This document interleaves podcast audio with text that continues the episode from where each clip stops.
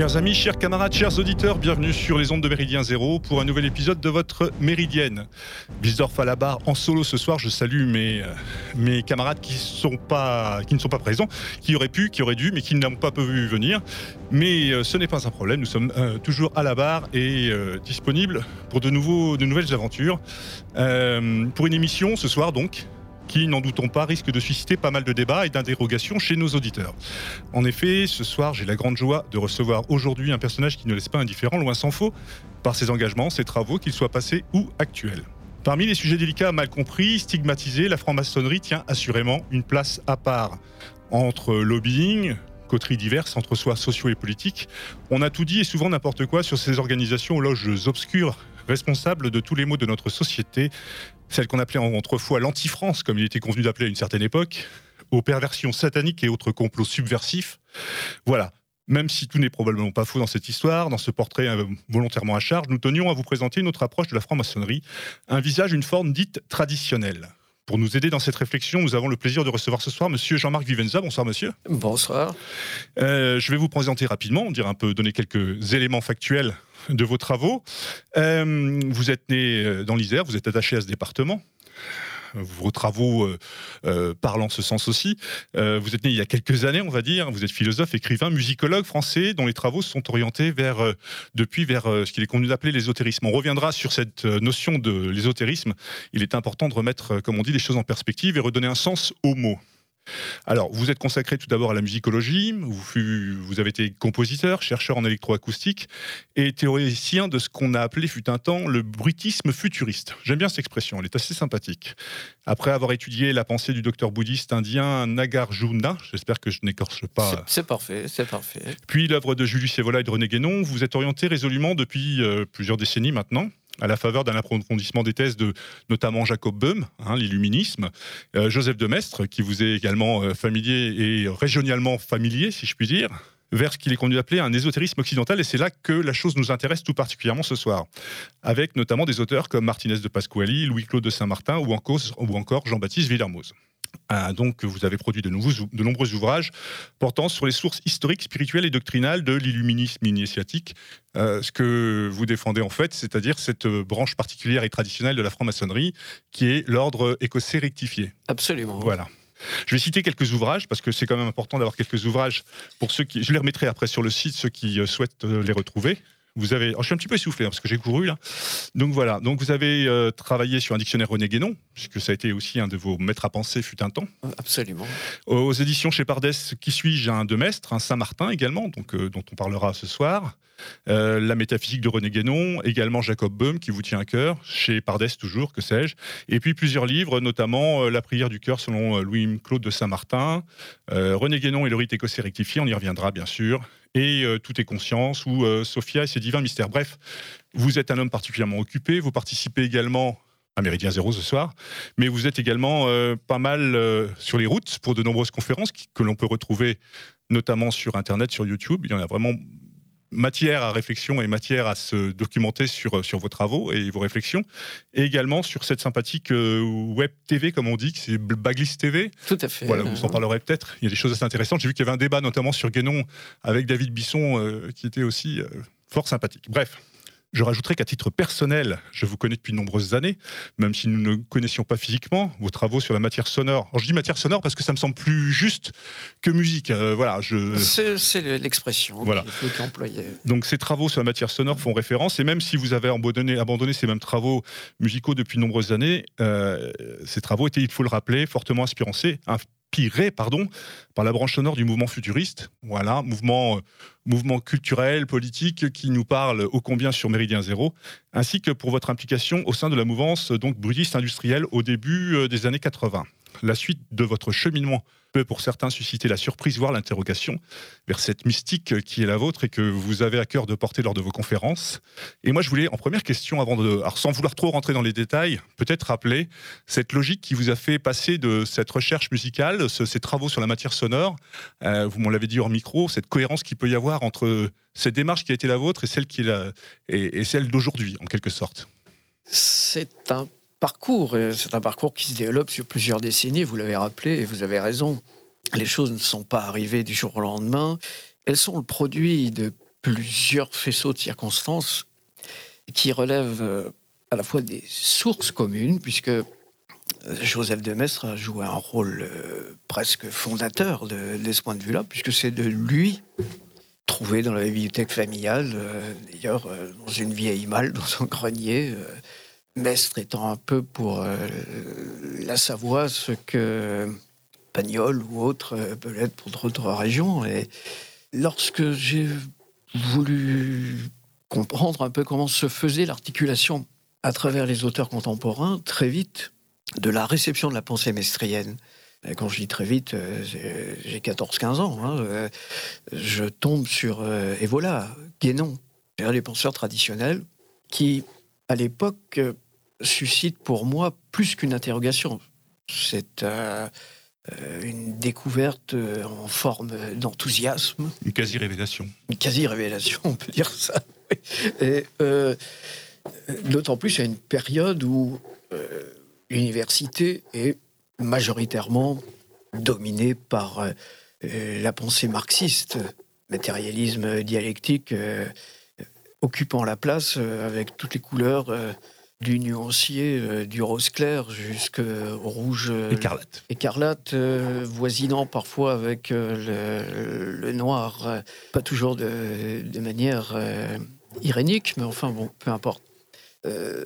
ma, situation dans cet environnement une situation paradoxale parce que très vite, euh, je, je me confronte euh, intellectuellement avec les principaux représentants de ces tendances, même si ça m'a permis néanmoins de, de, travailler un peu plus d'un peu plus près euh, Hegel et la, pensée allemande, y compris Marx d'ailleurs. Mais le, on va dire le, le soubassement mestrien, accompagné de sa revendication par les penseurs traditionnels, demeure en toile de fond. Et le, le passage presque naturel, entre guillemets, avec euh, l'expérimentation musicale va donner des, des, formes de, de, mise en miroir assez surprenantes.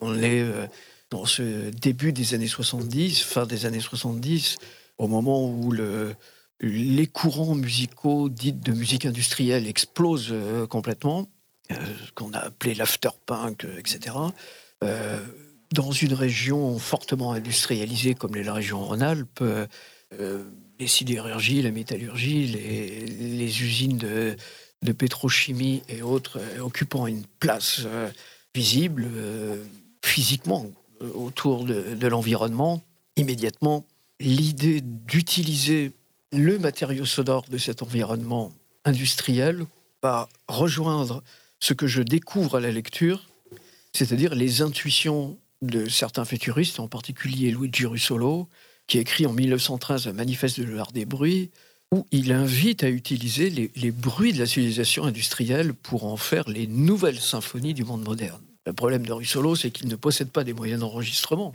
alors que nous, dans ce début des années 70, la, bande magnétique permet de fixer, on a le support de fixation pour euh, capter, s'approprier ces bruits créer des, compositions sonores. Alors, euh, les, premiers, les premières expressions presque naïves de, de ces travaux me mettent en contact avec les milieux de, de l'électroacoustique, GRM, IRCAM, etc., qui tout à coup euh, sont enthousiasmés. Ils disent c'est très bien, c'est magnifique. Euh, je reçois des, encouragements. Et dans ce sens-là, il y avait euh, une enclave de, de l'IRCAM qu'on appelait le GRM, donc à la Maison de la Culture de, Grenoble, dans le cadre d'une politique d'ailleurs qui, pour reconnaître, avait certains aspects positifs. On souhaitait mettre à disposition du plus grand nombre, des, moyens techniques pour pouvoir donner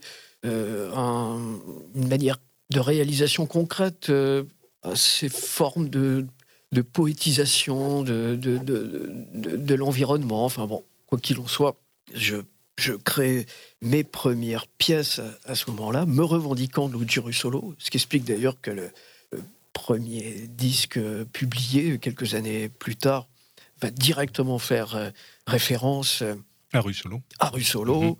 Mhm. mais aussi à Vladimir Tatlin, c'est-à-dire la branche constructiviste russe du futurisme, m'inscrivant pleinement dans la revendication, mais aussi la revendication de l'héritage historique.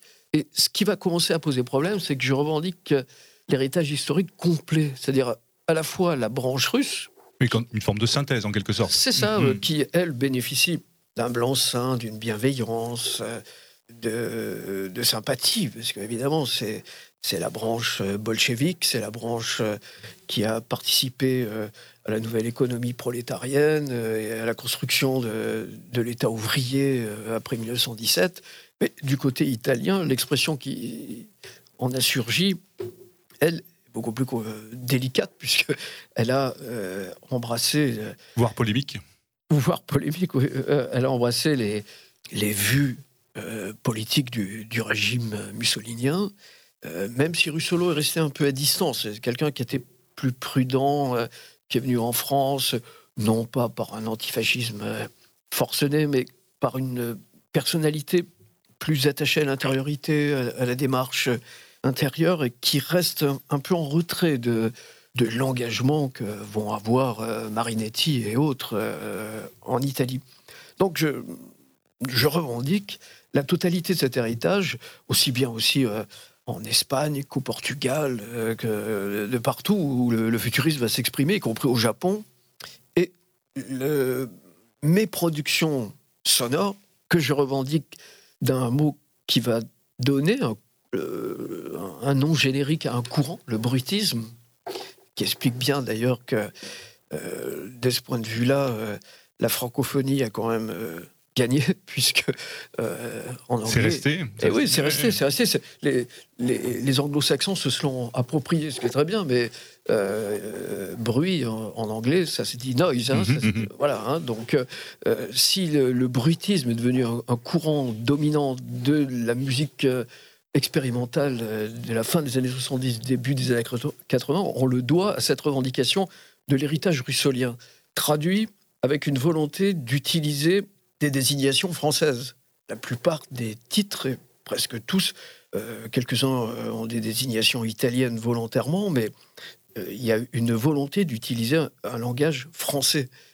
tous les disques, tous les, les, manifestes qui sont parfois au revers des, disques le son rédigé avec une volonté d'utiliser l'idiome euh, de l'environnement culturel dans lequel naît euh, cette première expérience. Euh, Vous voulez dire qu'il y a toujours une logique explicative en lien avec cette démarche, en, lien avec cette musique qui permet d'apporter au-delà euh, de la matière sonore une, logique plus intellectuelle, en tout cas quelque chose qui, euh, qui se veut opératif au sens, au sens intellectuel du terme. Absolument, c'est natif chez moi. C'est-à-dire que toutes les productions sonores sont accompagnées de petits livrets, de, de textes, de tracts, enfin peu importe, qui sont là pour positionner euh, le sens et la, façon dont la production est pensée. Rien n'était en dehors de, d'un, cadre conceptuel. Il y a eu, par exemple, euh, un texte qui accompagnait les, tout premiers disques euh, sur l'héritage historique de, l'utilisation du, bruit, qui a fait un peu école, puisque tout à coup, beaucoup ont découvert, qui euh, se livraient à quelques expérimentations dans leur cave, qu'en réalité, ils étaient reliés à des courants qui, parfois 20, 30, 40, 50 ans, 60 ans avant, avaient pensé la manière dont eux travaillaient en utilisant du bruit, en le montant. À l'époque, on n'a pas de moyens informatiques. Il ne faut pas oublier qu'on est là avec euh, des ciseaux, euh, du ruban adhésif et on, on, crée par cut. D'ailleurs, ce qui explique le, côté un peu haché, euh, le mouvement euh, saccadé de ses premières compositions. C'est très, euh, très, comment on appelle ça C'était, oh, je cherche mes mots. les surréalistes avaient beaucoup développé ce, système que qu'on appellera le cut-off. Que, le, cut-off, c'est le, c'est l'idée du poème par poésie automatique, hein, mhm, mhm, mhm. breton sous pause, c'est-à-dire de, de, mettre en juste position des des éléments textuels qui n'ont pas forcément de, lien immédiat, de lien naturel. C'est ce qui se passe avec le son. des sons qui sont pris dans un endroit, puis dans un autre. Euh, je décris pas la surprise des, des ouvriers qui étaient là, qui me voyaient passer avec mon, petit micro, euh, et l'appareil d'enregistrement. Bon, qu'est-ce qu'il fait avec ça? Bon. Et à, ma, à mon étonnement, il va y avoir un, un engouement qui participe, il faut l'admettre, de la force d'entraînement des courants anglo-saxons de musique liée à l'afterpunk, à la pop, euh, euh, où quelques groupes commencent à sortir de, ce côté-là, euh, qui, font un peu locomotive, SPK, Test Department, etc., qui nous permettent, jeunes Français, d'avoir tout à coup une audience, un éclairage des scènes qui, nous invitent à l'étranger. J'ai comme ça traversé à peu près toute l'Europe, voire au-delà de l'Europe, jusqu'en Amérique du Nord, pour, pour donner à entendre mes compositions, m'attendant absolument pas à avoir tout à coup euh, une audience de, de cette envergure. Donc là, il y a eu un contexte historique privilégié, incontestablement, qui a permis l'expression de ce courant futuriste, réel, revendiqué, en lien avec les futuristes mhm. italiens encore existants à l'époque, du mouvement Futurismo Oggi euh, de de Milan euh, et Rome, en particulier avec euh, Enzo Benedetto, qui euh, en était un peu le, la cheville ouvrière, le, moteur. Et tout à coup, je me voilà installé début des années 80 comme forme, comme forme d'expression d'un néo-futurisme qui s'est imposé à la fois dans le cadre de la recherche expérimentale classique, quand je dis classique, c'est-à-dire euh, lié euh, à l'électroacoustique, à l'acousmatique, euh, à la musique officielle de, de l'IRCAM GRM, et de l'autre côté, en parallèle, du courant de musique dite industrielle. Ça, c'est comme une particularité vous concernant. Tout à fait. C'est-à-dire d'avoir ce, ce, qu'on a appelé d'un côté la musique contemporaine, euh, le développement de la musique contemporaine, et puis, euh, et puis, et puis euh, de l'autre côté la musique industrielle au sens, comment dirais-je, musique alternative, underground, comme, comme disent les Anglais. Oui, oui, tout à fait. Il y avait coexistence entre deux mondes. Ce qui m'a donné d'ailleurs d'intervenir dans des musées, des grands musées, des institutions d'État pour présenter des, ce qu'on appelait des performances. Des happenings en anglais. Voilà, comme on dit en Des performances. Des performances. Et qui euh, euh, portaient l'utilisation de la matière sonore à des niveaux euh, tout à fait exceptionnels. Il faut l'avouer. Je pense qu'aujourd'hui, on ne nous autoriserait plus. Je crois que oui, ce serait, c'est, juste impensable ce qu'il y a pu y avoir à cette époque-là comme, comme tentative, comme, comme volonté de dépasser l'existant et, et comme, comment dirais-je, quête de découverte et de choses nouvelles. Absolument. Pour vous donner une idée, j'ai eu carte blanche en 1983 dans euh, un environnement hyper industrialisé de la proche banlieue de Lyon, péage de Roussillon, euh, euh, d'utiliser les bruits issus de, des usines industrielles, Péchiné, Eugène Kuhlmann, etc. On travaillait dur à l'époque là-dedans. Tout n'était pas robotisé comme aujourd'hui. De manière a fabriqué des bandes sonores qui ont été diffusées dans l'environnement urbain de ces agglomérations avec euh, les moyens qu'on a pour les, fêtes foraines ou les quinzaines commerciales et qui diffusaient de 10h à 12h et de 14 à 16, 17 euh, ces bruits issus de l'industrie dont la plupart vivaient d'ailleurs. Hein. les familles habitant ces villages euh, avaient un parent euh, employés dans le cadre de ces mégalopoles industriels. Et ça m'a donné d'ailleurs euh, mon premier procès avec l'association des commerçants du village. Ah, d'accord.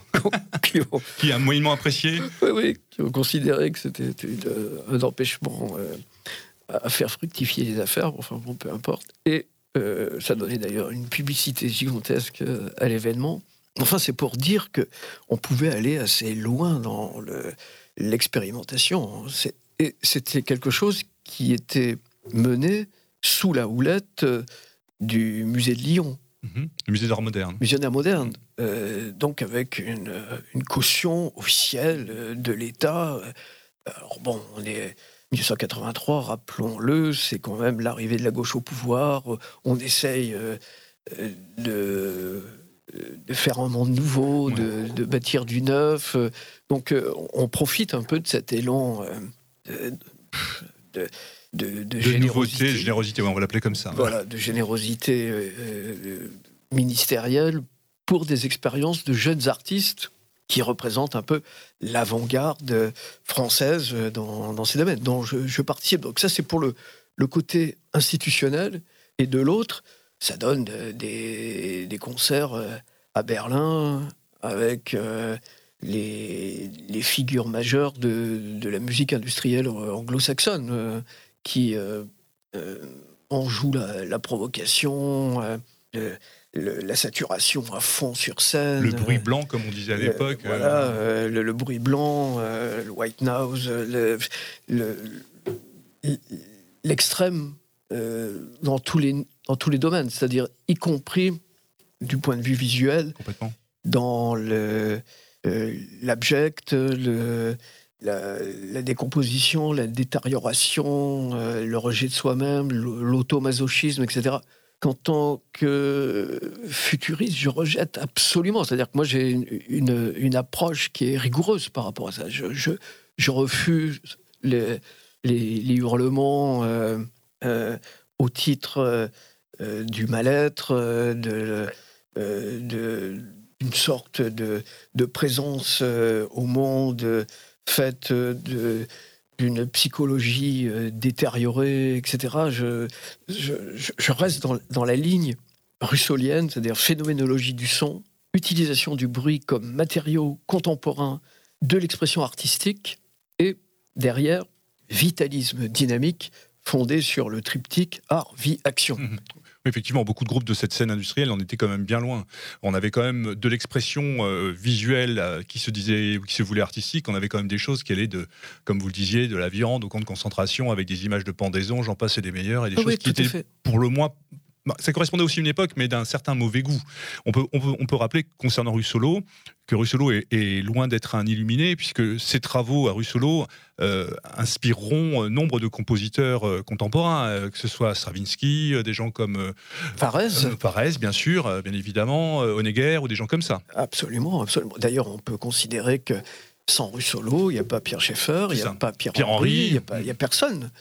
Russolo est le personnage clé qui va développer une théorie qui va être reprise, euh, réadaptée, mais en tout cas c'est lui qui euh, génère euh, l'idée première qui, lui est inspirée d'ailleurs, il le reconnaît, par le mot en liberté, la, poésie futuriste. La, manière dont Marinetti, Bala, Boccioni et autres font les premières inventions futuriste dans le cadre de, représentation théâtrale. Et Russolo se dit, on peut faire pareil avec la musique. C'est un horloger de formation, donc euh, il a un rapport mathématique avec le, la, façon d'utiliser le son. Il se dit, on, peut capturer ce son. Alors, il n'y a pas le moyen de... C'est euh, Ziga qui va avoir l'idée, hein, partir de la piste optique euh, du, euh, qui d'une manière un peu, comme souvent les découvertes, se dit, mais et si on essayait, de la manière dont on fixe l'image, de fixer le son Et ça marche. Derrière, euh, Walter Ruttmann va donner l'expression complète, en faisant d'ailleurs des films euh, sans image. Premier film de Walter Ruttmann, sans euh, Berlin, Symphonie d'une cité, il n'y a, pas une image. C'est que du son mis bout à bout. Et Russolo, lui, nous livre pour l'histoire une pensée développé, rationnel, qui vise à édifier les nouvelles symphonies de, l'époque contemporaine à partir de la matière sonore, non pas surgie de, l'esprit, mais de la réalité concrète. Ce qui sépare d'ailleurs euh, par un, un euh, conceptuel la perspective électroacoustique de Pierre Schaeffer, qui lui compose des objets sonores. Il ne part pas de la réalité contemporaine, parle pas de l'objet matériel réel, il, parle, il parle de quelque chose qui euh, relève de la conceptualisation. Donc c'est un, une musique concrète qui ne, qui est en réalité une musique abstraite. C'est une fausse musique concrète. La, musique concrète, c'est Luigi Russolo et la perspective italienne du brutisme, euh, de l'art des bruits. Là, oui, on est dans la musique concrète. Le pendant français va tout de suite prendre une pente subjectiviste euh, qui d'ailleurs est influencée par euh, certains auteurs et certains philosophes, ou Husserl en particulier pour Schaeffer, qui les éloigne complètement de l'idée euh, mise en œuvre par Luigi Russolo au début du siècle. D'où, au tout début des années 70, mon idée de revendication de la pensée de Russolo, en disant Russolo a pensé la façon de concevoir la musique futuriste, il n'a pas pu la réaliser, puisqu'il était obligé, lui, de prendre des, ressorts, de fabriquer ce qu'il appelait des bruiteurs pour euh, imiter le bruit de, la cité, des usines.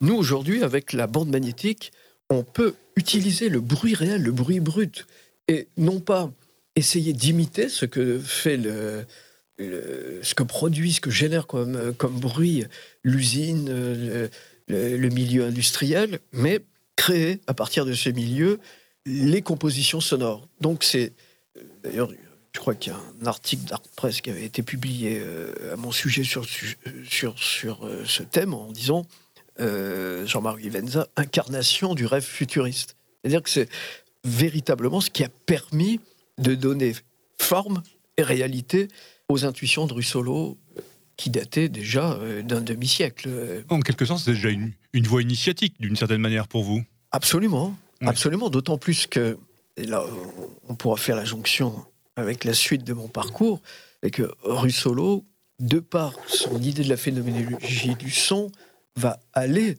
vers l'ésotérisme, va s'orienter vers une démarche d'approfondissement métaphysique. Les derniers textes, les dernières œuvres de Luigi Russolo sont des écrits, euh, au-delà de la matière et autres, qui ont pour vocation à euh, approfondir, rentrer dans la compréhension interne de la signification du, bruit à son origine qu'est-ce que signifie euh, cette présence sonore aussi massive à l'intérieur de l'univers réel? Donc euh, sa démarche va l'amener en Espagne, puisqu'il quitte l'Italie dans le début des années 20, il vient à Paris, il joue au Studio 28 euh, sur son rhume harmonium d'ailleurs, il accompagne...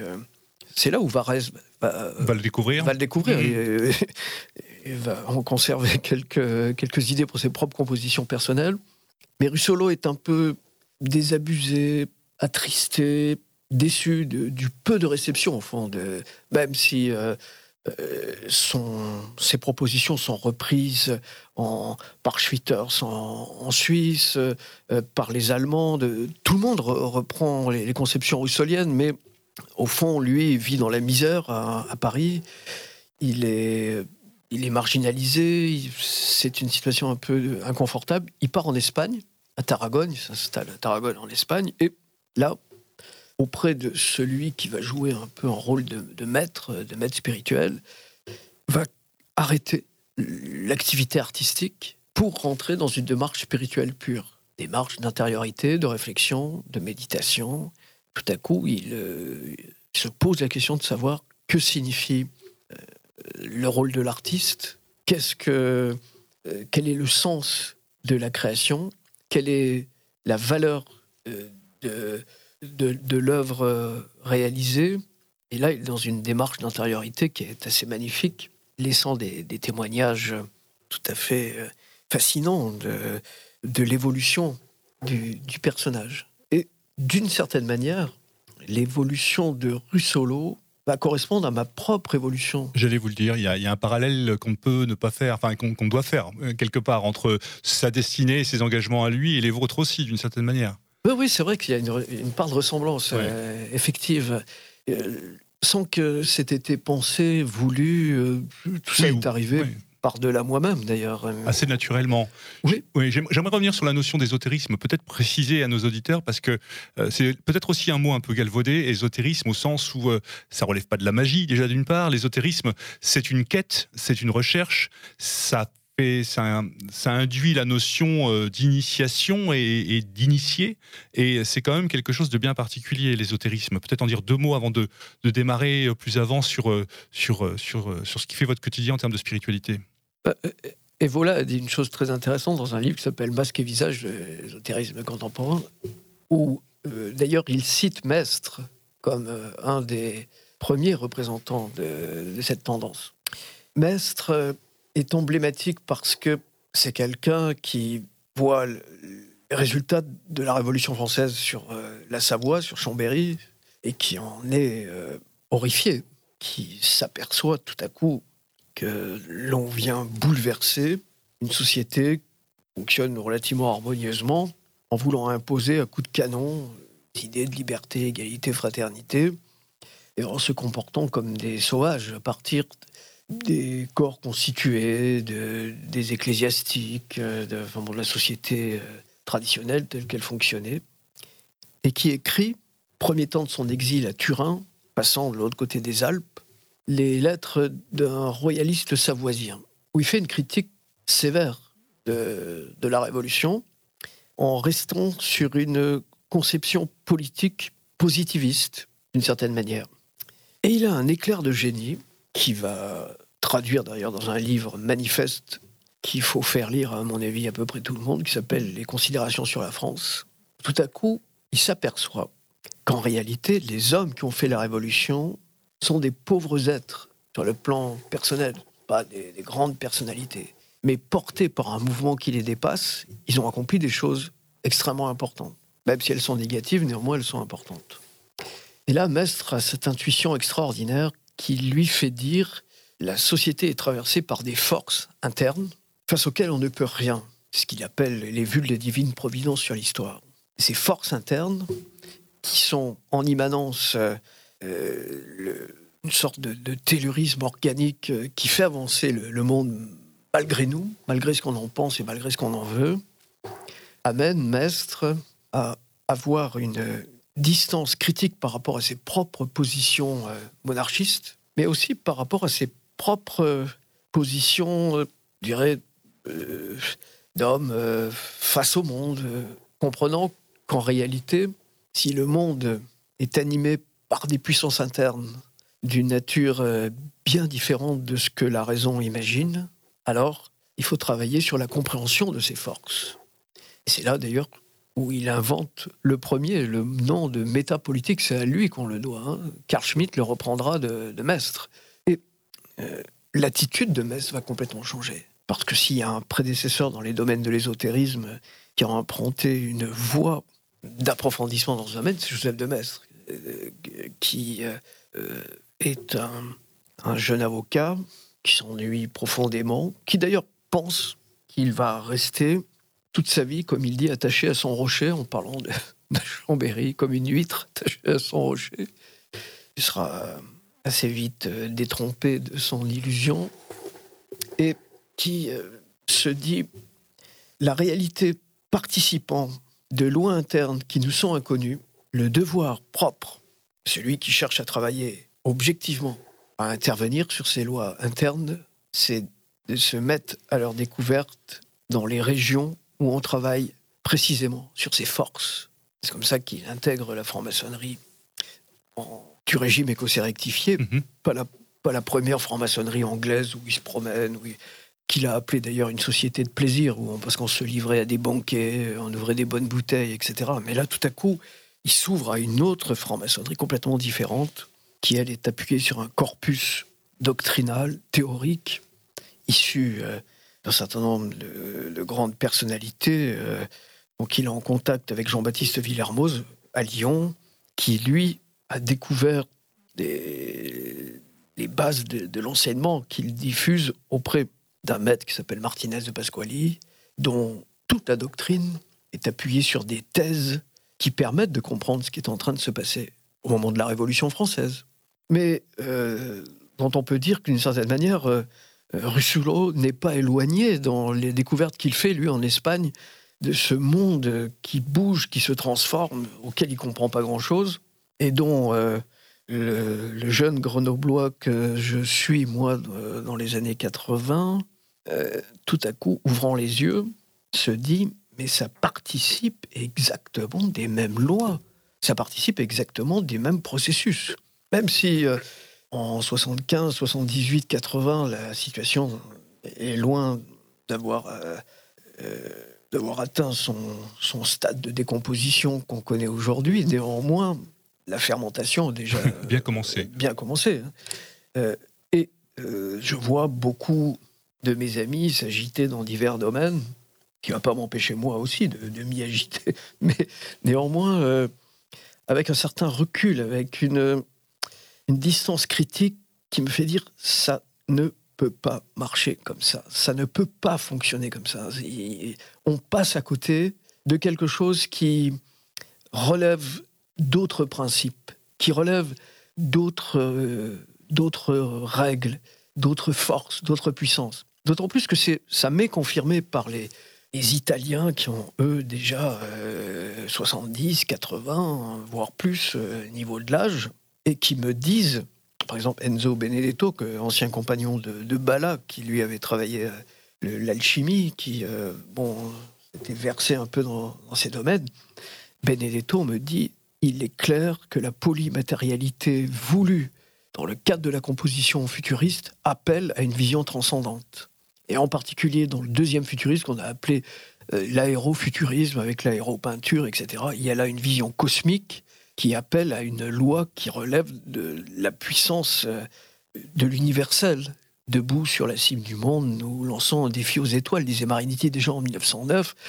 Euh, et j'écris un texte qui s'appelle de Mafarka à Mitra, où je fais la jonction entre le futurisme marinétien et euh, la position d'Evola au titre des, des vues de, redressement telles qu'il les expose en prenant acte qu'aujourd'hui, toute intervention positive dans la réalité, en décomposition ou dans les, dans les ruines, à partir des, grands textes comme Orientation et autres, est vaine. Elle ne mène à rien. C'est un moment qui peut participer d'un romantisme révolutionnaire euh, qu'on peut comprendre, parce que quand on a 18-20 euh, ans, euh, il y a une, une, quête. Une quête, une énergie, on a envie que ça change et que ça change vite, et c'est tout à fait légitime. Mais néanmoins, lorsqu'on y réfléchit, s'aperçoit assez vite que coller les autocollants et euh, distribuer des affiches au moment où la matrice s'est emparée de la totalité du monde, ou l'alternative entre euh, euh, le, totalitarisme soviétique et le, capitalisme de type libéral, cet antagonisme n'existe plus. Ce qui d'ailleurs arrivera assez vite en 89 avec la chute du mur de Berlin qui viendra amener à la fin de, cette opposition entre Trust et Soviet, je me dis, on est là face à des enjeux qui sont d'une toute autre nature. Et donc, euh, à titre personnel, je me mets à la disposition d'une possibilité métaphysique de compréhension du monde. Et quand je dis mettre à la disposition d'une d'une interrogation d'ordre métaphysique, ça veut dire que tout à coup, avec un certain nombre euh, d'amis, au moment où euh, prennent fin pour nous les, interventions à la fois dans le domaine artistique et aussi dans le domaine politique, puisque ça, ça m'amènera à rompre euh, les engagements de nature politique réelle. On décide de s'engager dans une voie de redressement intérieur, de l'homme intérieur, tel qu'Ebola en parle d'ailleurs dans Chevaucher le Tigre, euh, où l'enjeu, c'est de se demander comment négocier la présence au monde dans une situation qui ne permet plus la, la voie héroïque du dépassement au sens civilisationnel. Où on est dans une non-civilisation, dans un non-temps, dans une non-période, dans un effondrement généralisé qui ne cesse d'entraîner derrière lui-même des effondrements successifs, où tous ceux qui essayent d'aller à, contre-courant se font entraîner par le, le mouvement, s'y font détruire, s'y font absorber, euh, voire même euh, retourner, sans d'en devenir même des instruments. Pourquoi? Parce que la force d'entraînement de ce mouvement, c'est qu'il est capable de se nourrir de sa propre contradiction. La négativité lui est un aliment. Ça veut dire que toute la, puissance critique qu'on met face au monde, en réalité, le renforce et, et lui donne des éléments pour pouvoir subsister. ce qui est abominable, mais bien concret. Donc on repense complètement cette, ce mode d'être au monde, ce qui va donner d'ailleurs les réflexions publiées au titre d'un pôle philosophique qui s'appelle Helios, qui regroupe des Italiens, des, Français, etc. Ce qui n'empêche pas les liens d'amitié d'ailleurs avec euh, nos, anciens, euh, nos anciens condisciples euh, qui agissent au titre de la réflexion européenne. Je pense à, à Synergie européenne, de Robert Stockers, à Robert Stockers et tant d'autres qui, euh, qui essayent de, penser les conditions géopolitiques, géostratégiques, etc. de, l'Europe. Et qui nous offrent d'ailleurs une tribune. Euh, on est intervenu plusieurs fois dans les universités de synergie européenne au titre du pôle Helios pour euh, y faire entendre cette petite voix de la, de métaphysique. Évidemment, on est nourri d'Heidegger, des voilà, penseurs de cette nature, de Nietzsche, etc. Euh, on exprime une, une alternative qui est une alternative euh, non pas tertiairiste, mais une alternative euh, métaphysique pour penser le monde et la présence de l'être au monde des générations qui aujourd'hui se confrontent à l'impossibilité d'une action suivie de résultats. Ou alors en se disant, bon, on verra dans 20 ou 30 ans si ça aura porté fruit. Euh, quand on a 25 ans, c'est pas du tout ce à quoi on attend. On veut des résultats rapides. dans, l'urgence, oui. Et oui, on, est mobilisé d'abord par la force dynamique de, l'âge et la volonté d'intervenir sur, euh, sur l'existence euh, de façon visible. Et, et, là, on est obligé de leur dire, mais non, ça, ça prend pas. Ça prend pas, voire même, c'est pire euh, plus, plus on s'agite, euh, plus, euh, plus la matrice se, se développe, devient dingue, et on, voit très bien que tout ce qu'on avait d'abord envisagé comme possibilité il y, a, il y, a, 15 ans, 20 ans, aujourd'hui c'est complètement réalisé, mais en mode d'amplitude.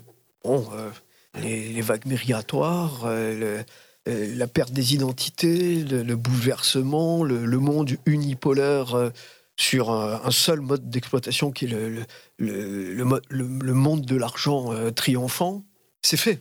Euh, c'est plus la peine. Euh, J'avais écrit un texte milieu des années 80 qui s'appelait Pour en finir avec la troisième voie, où j'expliquais que la fin de cette bipolarité du monde ne permettait plus de pouvoir continuer avec des concepts qui étaient devenus obsolètes mais là, tout à coup, on était confronté à, quelque chose qui allait bien au-delà de ce qu'on avait pu même euh, imaginer.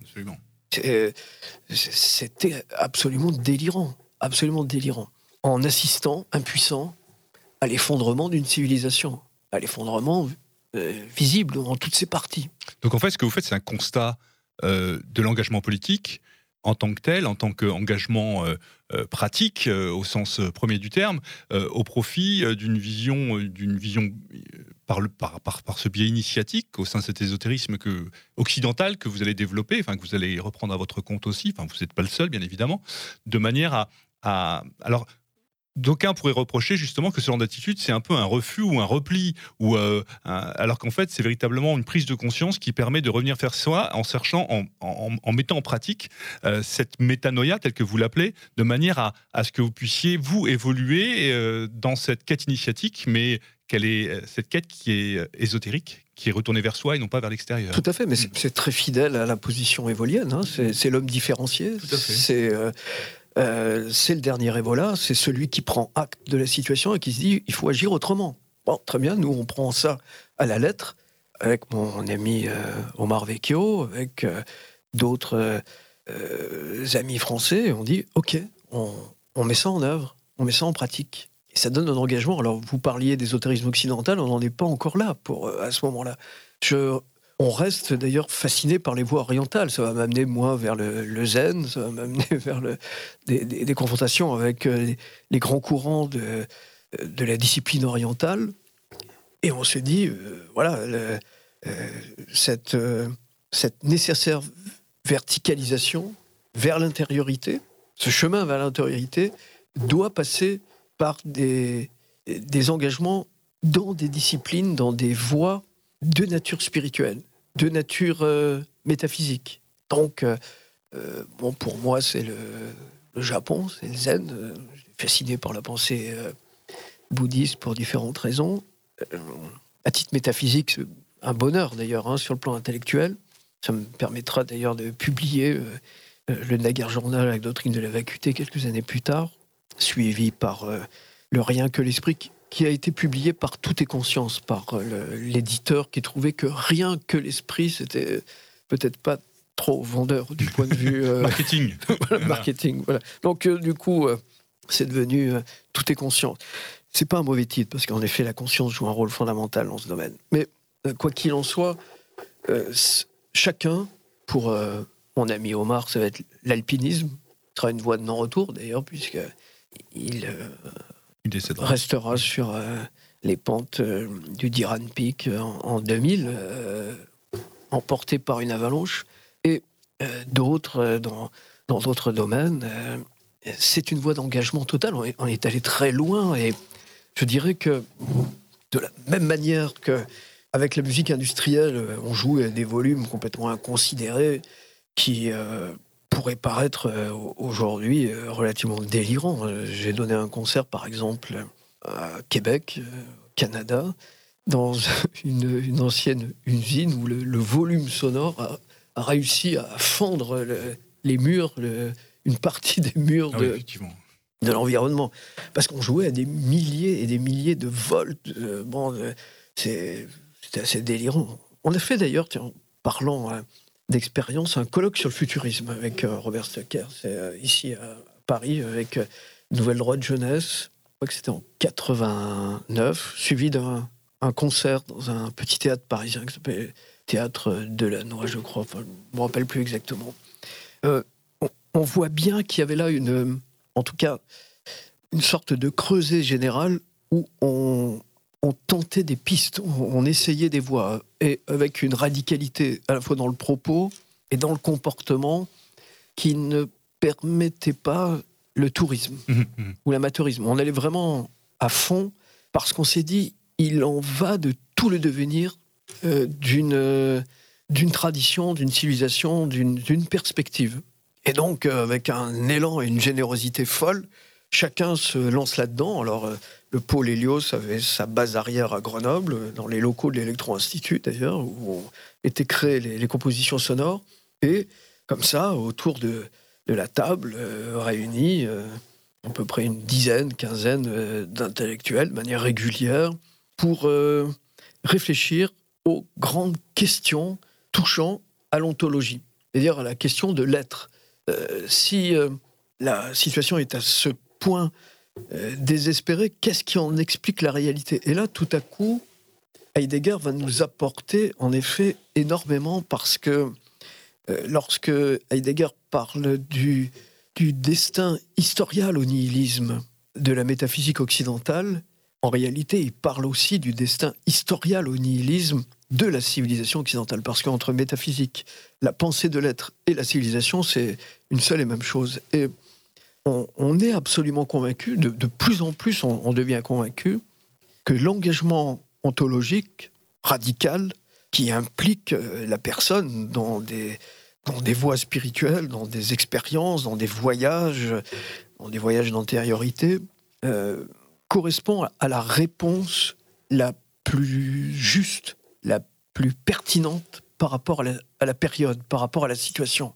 Et d'une certaine manière, euh, la réponse que nous donne euh, le monde à ce moment-là vient confirmer que l'on ne se trompe pas, en voyant bien que les expériences que mènent euh, ceux qui ont choisi la voie de l'engagement actif par le militantisme et autres euh, s'épuisent, se fatiguent, se, sont déçus, euh, reviennent euh, des voyages en Bosnie ou ailleurs désabusés, Pour le moins, oui, désabusé. Oui. pour le moins désabusés. Et on parle, parce que euh, bon, les, liens euh, d'amitié continuent. hein, c'est- on, a des échanges avec eux, et euh, il, ressort très nettement que l'on n'est pas euh, un petit noyau d'intellectuels qui, euh, se faisant chauffer la tête, euh, au titre d'une satisfaction personnelle. Il y, a, une exigence du temps, il y a une exigence de la période qui contraint nécessairement aller vers une attitude de cette nature. Donc, cette période d'Hélios, où on, joue sans filet, comme on dit. Hein. Vraiment, les, expériences que chacun va mener dans son ordre et dont la sensibilité propre, ce sont des, expériences de radicalité euh, réelle. Euh, on pourrait presque dire de réalité folle, pour, euh, sans vouloir trop développer à titre personnel, mais bon, le, le rapport, par exemple, avec les voix de méditation orientale euh, vont m'amener à des, à des pratiques de, de, méditation intensive pendant des, des, heures et des heures pendant la journée euh, en mangeant trois grains de riz. c'est quand même des. On est dans une forme d'absolu quand même. Ah oui, oui, oui, oui, Pourquoi? Parce que l'on pense que à un monde qui s'écroule, à une fin du monde réel, à une fin civilisationnelle, il faut répondre en, héros, en voie héroïque. C'est-à-dire c'est une sorte de bushido, hein, d'ascèse euh, que l'on s'impose avec beaucoup d'exigences, beaucoup de, dureté même à, l'égard de soi-même. Et euh, bon, comme toujours, dans ces moments-là, euh, il y en a qui, qui réchappent de, cette, de ces expériences, d'autres qui, plus fragiles, ou qu'au cours des circonstances, eux ne, n'en reviennent pas, mais en, tout cas, c'est un moment charnière hein, dans le cadre à la fois du, de, ce courant idéologique euh, de revendication euh, de l'identité, de la civilisation et de la perspective européenne, artistique, spirituelle et métaphysique. Et il va y avoir, à un moment, on est au début des années 90, pour moi, la conviction ferme, après être allé voyager dans les domaines orientaux, que cette reprise ontologique, métaphysique, doit s'effectuer à l'intérieur de l'héritage européen, à l'intérieur du philum, comme on dit, du corpus spirituel, métaphysique, propre à la civilisation européenne. Et sans rien renier d'ailleurs de la valeur de mes expériences dans le bouddhisme, et en particulier le bouddhisme zen, je me penche sur les sources euh, de la métaphysique heideggerienne, hegelienne, et je découvre derrière Hegel, qui était pour moi le penseur clé à ce moment-là, celui qui est à l'origine de l'intuition de la puissance dialectique dans l'histoire, Jacob Bohm. Et travaillant Bohm, je m'aperçois qu'il est aussi, on appelle d'ailleurs le, père de l'Église intérieure, hein, le, philosophe euh, Teutonicus, enfin bon, qu'il est aussi à, l'origine de la pensée d'un des amis d'une relation de Joseph de Metz qui s'appelle Louis-Claude de Saint-Martin, qui, lorsqu'il découvre euh, Jacob Böhm, arrête d'écrire, se met à euh, l'étude de l'allemand pour pouvoir lire Jacob Böhm dans le texte. Mmh là, je me dis, il y a des pistes vraiment qui sont tout à fait extraordinaires. Moi qui, dans un premier temps, m'étais un peu éloigné de Maistre, de tout cet environnement, tout à coup, la, métaphysique, par Heidegger, par Hegel, on avait mis une phrase de, Hegel un peu de manière euh, en sentence de dédicace de Hélios, la, chouette de Minerve se lève au crépuscule pour euh, annoncer la nécessité du travail euh, ontologique, tout à coup, je m'aperçois que Hegel, en réalité, est nourri de Bohm. Et que Bohm, lui, est à la source de la plupart des grands courants théosophiques de l'illuminisme mystique européen. À une période aussi qui est assez compliquée, des grandes guerres de religion, la guerre de 30 ans, qui a eu un rôle euh, gigantesque pour l'Europe d'ailleurs. Et j'ai l'intuition qu'il y a comme un impératif à se tourner vers ses penseurs pour essayer de comprendre ce que l'on est devenu. Parce que s'il y a un destin historial au nihilisme de la métaphysique, ça veut dire que cette métaphysique, elle a traversé des périodes, elle a été en contact avec des courants, avec des voies qui sont loin d'être inintéressants. Et premier constat, c'est que la pensée heideggerienne elle-même obéit à des correspondances. Bon, le thèse d'Heidegger est sur Duns Scott, la notion de l'étang chez Duns Scott. Et je m'aperçois que Heidegger, en réalité, est abreuvé de Saint-Augustin. La problématique, il n'y a pas de, il a pas Zeit sans, sans Saint-Augustin. C'est la problématique du temps chez Saint-Augustin. Et de la même manière, euh, on, ne comprend pas la façon dont la philosophie allemande va se développer au XIXe siècle, Fichte, Hegel, Schelling, etc., si on ne voit pas que derrière eux, le grand courant théosophique, avec des personnalités comme euh, Jung Stilling, euh, euh, Zacharias Wiener, etc., eux sont abreuvés de Jacob Bohm. Jacob Bohm, Angelus Silesius, Johannes Scheffler, enfin bon, etc., qui sont allés puiser dans la mystique rhénane. Maître Eckhart, entre autres. Maître Eckhart, Suzo, Tauler. Les Begin dans leur. Dans bien, bien évidemment. Euh, les, les avec euh, Marguerite Porrette, Advige d'Anvers. Je me dis, mais c'est fantastique. Il y a là des lignes de confluence qui rejoignent parfaitement nos propres intuitions. On retrouve dans le miroir des âmes simples et anéanties de Marguerite Porrette des, des, phrases qui pourraient être écrites par, euh, par Heidegger. Marguerite Porrette, rappelons-le, qui fut brûlée en place de grève. Tout à fait. Pour, tout à fait, pour euh, avoir soutenu des propositions dans le miroir des âmes simples où elle, euh, affirme hein, que Dieu ne serait pas si nous n'étions pas là pour pouvoir en parler. Donc ces courants remontent, on fait la remontée au grec que nous souhaitions à l'intérieur d'Hélios, aux premières académies néo-platoniciennes, en particulier l'école d'Alexandrie. Et quand on remonte, l'école d'Alexandrie, Saint-Clément d'Alexandrie évidemment, Plotin, mais Origène. Origène qui, avec Plotin, ont le même maître, Ammonius Acas. Et là, les jonctions vont se faire intellectuellement. Mestre, lorsqu'il rentre en contact avec euh, Jean-Baptiste Villermoz et Louis-Claude de Saint-Martin, s'aperçoit qu'en réalité, ces personnages développent une conception doctrinale qui est tout à fait conforme aux thèses condamnées d'Origène au VIe siècle. Le fameux deuxième concile de Constantinople en 553, où 15 thèses d'Origène sont condamnées. L'enfermement des âmes dans la matière, etc.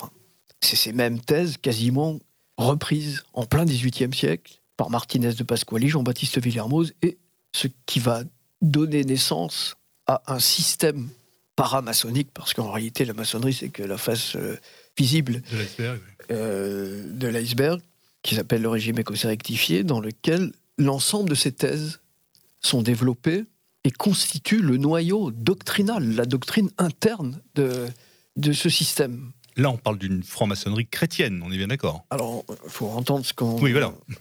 Le mot chrétien. Chaque mot a son importance. Voilà. Euh, c'est une franc-maçonnerie qui est euh, en effet chrétienne parce qu'elle est appuyée sur un christianisme primitif. Pas le christianisme des églises, c'est pas le christianisme qu'on enseigne dans les sacristies.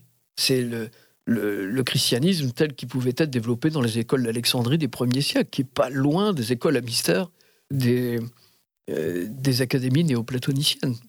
Et c'est ce christianisme-là qu'on retrouve à la périphérie du régime écossais rectifié au XVIIIe siècle. Et il m'apparaît absolument évident que la voie alternative ayant traversé les siècles depuis euh, le premier temps du christianisme, avec Origène et autres déjà cités, qui ressurgit au XVIIIe siècle, qui possède en elle-même un enseignement en tout point conforme ou presque aux thèses condamnées par l'Église et qui ont permis à des grands esprits, tels euh, Louis-Claude de Saint-Martin, Villermoz, Joseph de Maistre, euh, mais du côté allemand, Franz von Bader, par exemple, de penser la confrontation à la période, de penser le mode d'être au monde. Franz von Bader qui fait lire Jacob Bohm à Hegel d'ailleurs, on l'oublie trop souvent. Franz von Bader, nourri de Martinez de Pasquali, nourri de Joseph de Maistre, tout à coup m'amène à considérer que l'aboutissement de l'exigence ontologique et métaphysique doit prendre forme en Occident de manière concrète à partir des matériaux que nous avons à disposition. On retrouve mon idée d'adolescent visant à utiliser les matériaux concrets et sonores qui se trouvaient à proximité immédiate de son environnement, en utilisant le, le bruit des usines. Et là, je me dis, les matériaux concrets, vivants, actifs, opératifs, de la reprise ontologique, pour prendre une terminologie euh, heideggerienne, il est là. Il est là, il est à proximité, il est, il est à portée de main. C'est en cela que vous dites qu'on passe à cette époque-là d'une franc-maçonnerie de constructeur à une franc-maçonnerie opérative. C'est cela même Oui, une, franc-maçonnerie opérative au sens euh, d'une opération euh, intérieure métaphysique, c'est-à-dire que c'est une opérativité qui relève même pas de la spéculation intellectuelle, parce qu'on dit souvent qu'il y a une différence entre spéculatif et, et opératif. En réalité, là, on est dans une franc-maçonnerie illuministe, mystique, ésotérique pour le coup, pour reprendre la terminologie, qui est, c'est d'ailleurs ce que dit Guénon, l'ultime chance traditionnelle en Occident. Et plus que ça. C'est ce qu'il dit d'ailleurs. Il dit la seule chance traditionnelle en Occident, c'est le régime écossais rectifié et la perspective doctrinale exposée par Martinez de Pasquali et Jean-Baptiste Villermoz au XVIIIe siècle. Ça a été repris dans les écrits sur la franc-maçonnerie et le compagnonnage. Il le redit d'ailleurs lorsque un des promoteurs, si l'on peut dire au XXe siècle, de ce courant ésotérique, Camille Savoir, participe à son réveil en 1935 et écrit un livre qui s'appelle Regard sur les temples de la franc-maçonnerie. Et René Guénon, en faisant l'analyse critique de ce livre, dit c'est sans doute l'ultime chance traditionnelle qui nous reste ici en Occident. Et après pas mal d'hésitations qui ont duré euh, près d'une dizaine d'années tout de même, je considère qu'il n'est plus temps d'hésiter et que l'engagement doit passer par la réappropriation de, ce, de cet héritage, de ce dépôt qu'on ne peut pas laisser entre les mains de, brigands qui euh, s'en servent euh, pour leurs propres intérêts obédientiels, c'est-à-dire pour le coup de cette euh, maçonnerie. Institutionnelle, dirons-nous Voilà, pour rester poli, mm-hmm. qui l'utilise à des fins à la fois financières, utilitaires et autres, qui se moquent complètement du fond euh, doctrinal et intellectuel, dont le, but simplement d'être le plus gros sur la place publique pour pouvoir peser dans le cadre euh, de la vie politique, de la vie sociale et autres, euh, au profit de, de visions, de, conceptions. De,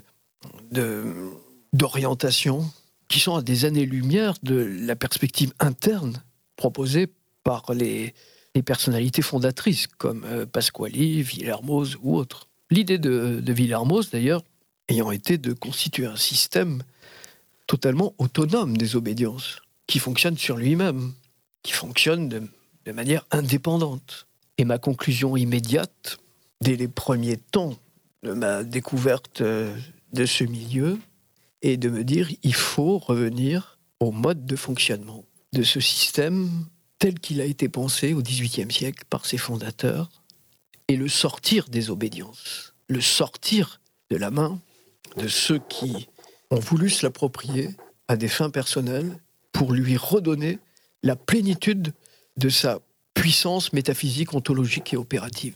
En fait, le libérer des chaînes dont il a été entouré pour le ramener à sa pleine effectivité, de façon à ce que cette reprise ontologique en mode occidental théosophique et illuministe puisse reprendre le lien coupé avec le christianisme primitif et les économies néoplatoniciennes des, premiers siècles. Donc ça, c'est le grand moment je dirais, de, basculement à titre personnel de mon intervention, de, mon travail, de, mon activité, qui m'amène à écrire la plupart des livres que vous avez cités en, début d'entretien, de manière à réexposer les bases doctrinales de, ces courants, à les faire connaître devant euh, des esprits qui identifient tout ça un conglomérat sous un nom unique, franc-maçonnerie. Bon, voilà, c'est toute la même chose. Alors que c'est beaucoup plus subtil, c'est beaucoup plus complet. Et pour le coup, si vraiment on prend au sérieux la perspective interne de ce que proposent ces fondateurs au XVIIIe siècle, peut être un, réel vecteur de médiation avec la période qui nous permet pas simplement de sauver euh, les meubles, mais aussi le, dépôt organique le plus profond de la longue mémoire des siècles, comme disait Nietzsche, à savoir ce qui a germé au moment où la jonction va se faire entre la pensée de l'être chez Parménide, Héraclite, chez les Grecs, et les premiers moments d'un christianisme teinté de néoplatonisme, où la révélation du Dieu qui, euh, dans l'Exode, se présente comme euh, l'être en tant qu'être, rejoint la perspective de la pensée de l'être à partir de la philosophie grecque, à l'intérieur des écoles euh, néoplatoniciennes et en particulier l'école d'Alexandrie. Et si ça s'est joué à ce moment-là, je me dis, on ne peut pas faire comme si ça n'avait pas existé. On ne peut pas refaire l'histoire, malgré mes sympathies euh, pour euh, Rome et Athènes. On est obligé d'intervenir avec euh, les outils qu'on a à travers, qu'on reçoit de l'histoire. Et ces outils sont des outils de passage, sont des outils de compréhension qui ont permis la réédification d'ailleurs de la civilisation européenne après la chute de l'Empire romain.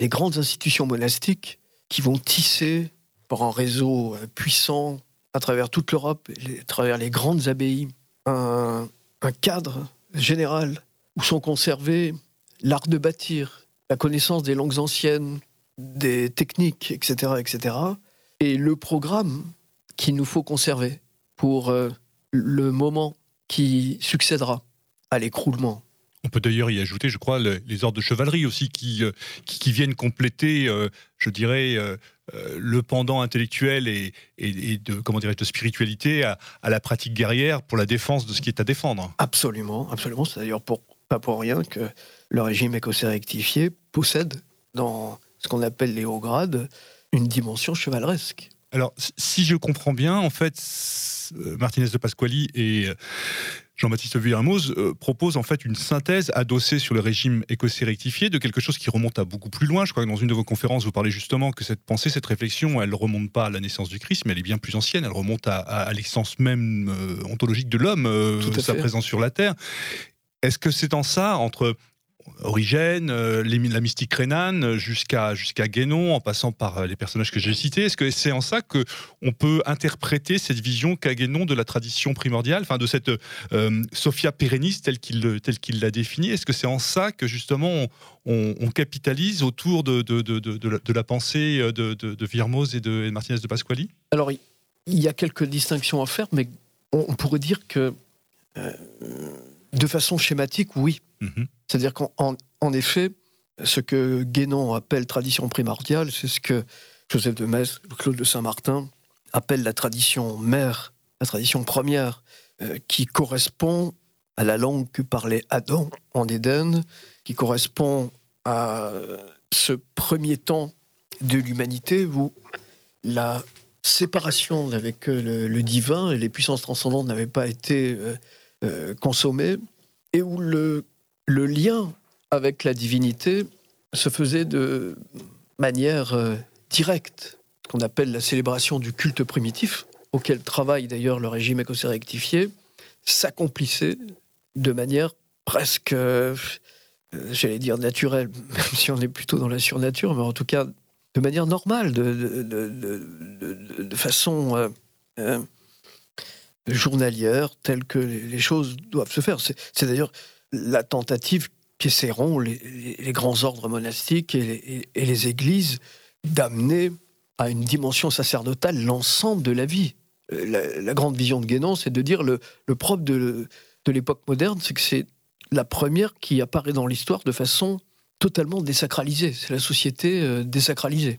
C'est là où on voit bien la distinction, d'ailleurs, euh, avec les francs-maçonneries classiques qui, eux, travaillent à, la laïcité, des formes euh, de, je dirais, de renforcement de ce qui a déjà amené la catastrophe pour cette euh, civilisation. D'ailleurs, c'est triste de voir que, y compris sur des visions nationales, on, imagine euh, quelques rêves autour de Sainte Léaïcité. Mais enfin, bon, passons. Mmh, mmh, mmh.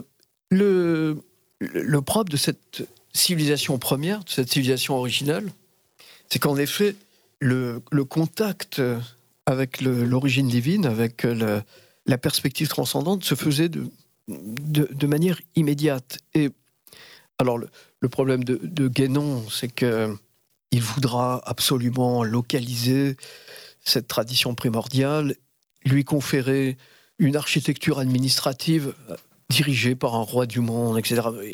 alors là, tout à coup, il, réinvestit les, perspectives un peu occultistes euh, de Saint-Yves d'Alvèdre et d'autres. Il avait beaucoup marqué dans sa jeunesse, notamment aussi. Énormément, énormément. Donc, euh, c'est peut-être là où il y a, y a un distinguo à faire. Mais globalement, en effet, on est quand même dans, dans ce cadre. Et, et, qui plus est pour Guénon, qui va l'assimiler à, une doctrine cyclique qui va chercher euh, en Inde, considérant que euh, l'Inde est d'ailleurs l'expression pour notre temps euh, première de cette, de cette tradition primordiale. Et de, cette civilisation dite indo-européenne. Pour cette mhm. civilisation indo-européenne. Mais le problème chez Guénon, c'est qu'il considère que la forme religieuse qui doit correspondre à la fin des temps et qui va fermer la période, c'est l'islam. D'où le, le, passage à l'islam de beaucoup de guénoniens. Et d'où la nécessité de revenir pour nous à une conception de primordialité qui ne soit pas guénonienne. D'où cet ésotérisme occidental. D'où la nécessité de revenir à l'ésotérisme occidental, de revenir à Pasquali, de revenir à Saint-Martin, de revenir à Villermoz pour se dégager de ce piège. Parce que beaucoup de Guénoniens se sont engagés, de bonne foi d'ailleurs, hein, se sont engagés avec sincérité dans la vision guénonienne de défense de la tradition, de la sacralité sur l'histoire, et puis tout à coup se sont fait rattraper par les apories intellectuelles propres à l'analyse guénonienne et qui les, et qui les font aujourd'hui participer à de ce qui va, ce qui entraîne déjà euh, de manière directe à l'effondrement des bases de la civilisation européenne. Donc, euh, je crois qu'il faut être attentif de ce point de vue-là et bien comprendre que la pensée euh, correspond à des enjeux considérables. On ne peut pas se laisser séduire par telle ou telle euh, tendance, par telle ou telle branche, par telle ou telle voie, sans en voir les conséquences, sans en comprendre là où elle nous mène. Donc, chez Guénon, il y a une impasse. Il y a une impasse catégorique pour la perspective traditionnelle en Occident. Ce qu'on ne retrouve pas, fort heureusement, chez Mestre, chez euh, Villermoz, chez Pasquali, chez Saint-Martin et tant d'autres. Donc, euh, la vision primordialité ramène, en effet, par rapport à votre question, à une forme de christianisme qui va bien au-delà de la simple période historique des premiers siècles propre à la vie publique du Christ. C'est quelque chose qui, remonte de bien, bien plus loin, qui, passe par euh, les lignées successives euh, qui remontent à Adam, et de Adam plus loin, au moment où, dans l'unité divine, c'est là où Pasquali rejoint Bohm, rejoint les grands courants illuministes, et Plotin aussi, on retrouve au fond les, grandes conceptions néoplatoniciennes, où l'un était indifférencié. Il n'y avait pas de rupture à l'intérieur de lui. Alors Pasquali l'interprète au titre de révolte des anges, etc., vraiment avec euh, dire, le, discours propre euh, à la révélation hébraïque. Mais c'est ce qu'on retrouve chez Plotin avec euh, quelque chose qui, dans les Énéades, n'est pas du tout lié. c'est la descente de l'un vers le multiple et la dégradation de l'un vers les formes constituées de la matière. Donc on retrouve un parallélisme assez impressionnant. Le tout est d'être capable de dépasser ce qui pourrait, a priori, heurter une sensibilité, euh, pour faire court, euh, disons, euh, évolienne hein, qui est face à, ces éléments de référence. Oula, moi, non, un, bon lecteur de Par de lien, par de la bien et le mal et de l'antéchrist, considérer que ce sont des, des, éléments euh, à ne, pas, ne pas utiliser ou à, mettre à, distance.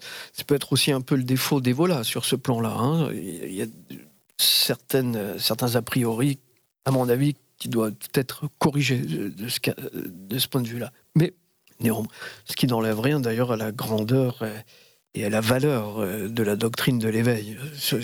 La, la grande démonstration métaphysique sur la question du nihilisme chez voilà, à mon avis, c'est un des points les plus forts exprimés au tout début du XXe siècle par un des penseurs de, la tradition occidentale. À mon avis, va plus loin que Guénon encore sur ce plan-là. Ça a donné d'ailleurs un, petit livre qui vient d'être publié aux éditions Arquet, qui s'appelle Julius et la voix.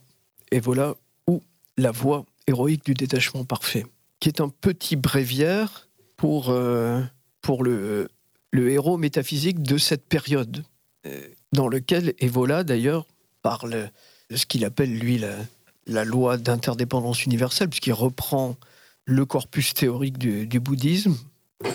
Cette loi d'interdépendance euh, universelle étant traduite en langage martinésien, ou villermosien, ou mestrien, par la loi de nécessité, par la chute, par euh, l'histoire continuée de la chute, comme dit euh, Mestre, qui, regarde le monde en train de s'effondrer et dit ceci euh, l'histoire n'est que l'histoire continuée de la chute. À partir de cette première rupture. Alors il le place dans un cadre intellectuel chrétien, parce que c'est le sien. Mais si on est capable de traduire avec un décodeur le langage utilisé par Mestre pour le ramener à son implication métaphysique, on est chez Plotin. On, est dans les thèses de Damasius.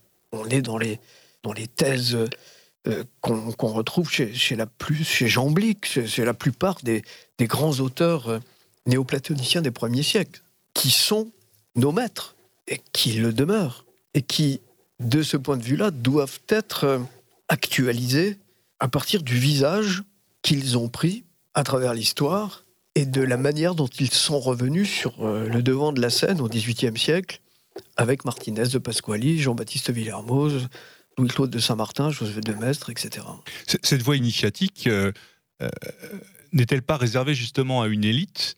Je fais un parallèle un peu facile, mais c'est pas sans rappeler par exemple Jansénius et le jansénisme d'une certaine manière, au sens de cette euh, démarche très personnelle. Euh, parle de la grâce en l'occurrence dans le jansénisme, mais là en particulier de cette démarche personnelle, de cette voie intérieure qui fait que fatalement on est en rupture de banc avec, avec, avec ce qui faisait la légitimité religieuse de l'époque, c'est-à-dire l'attachement à, dire, à l'Église catholique. C'est un bon parallèle. C'est un bon parallèle.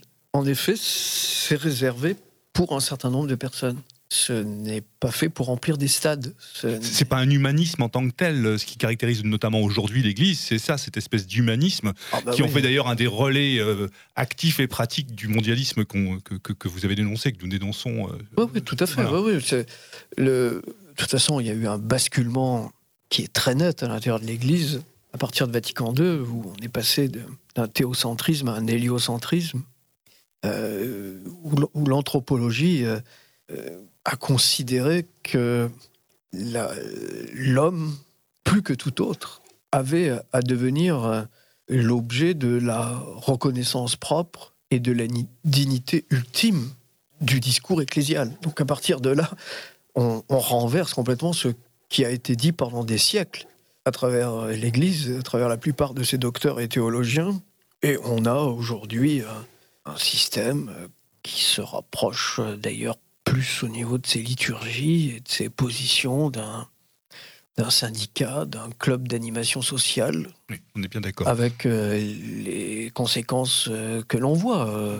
Absolument. Alors, pour revenir un petit peu au rite écossais rectifié, ce système, pour le, le dater historiquement, chronologiquement, il existe bien avant Martinez de Pasquali et Claude de Saint-Martin.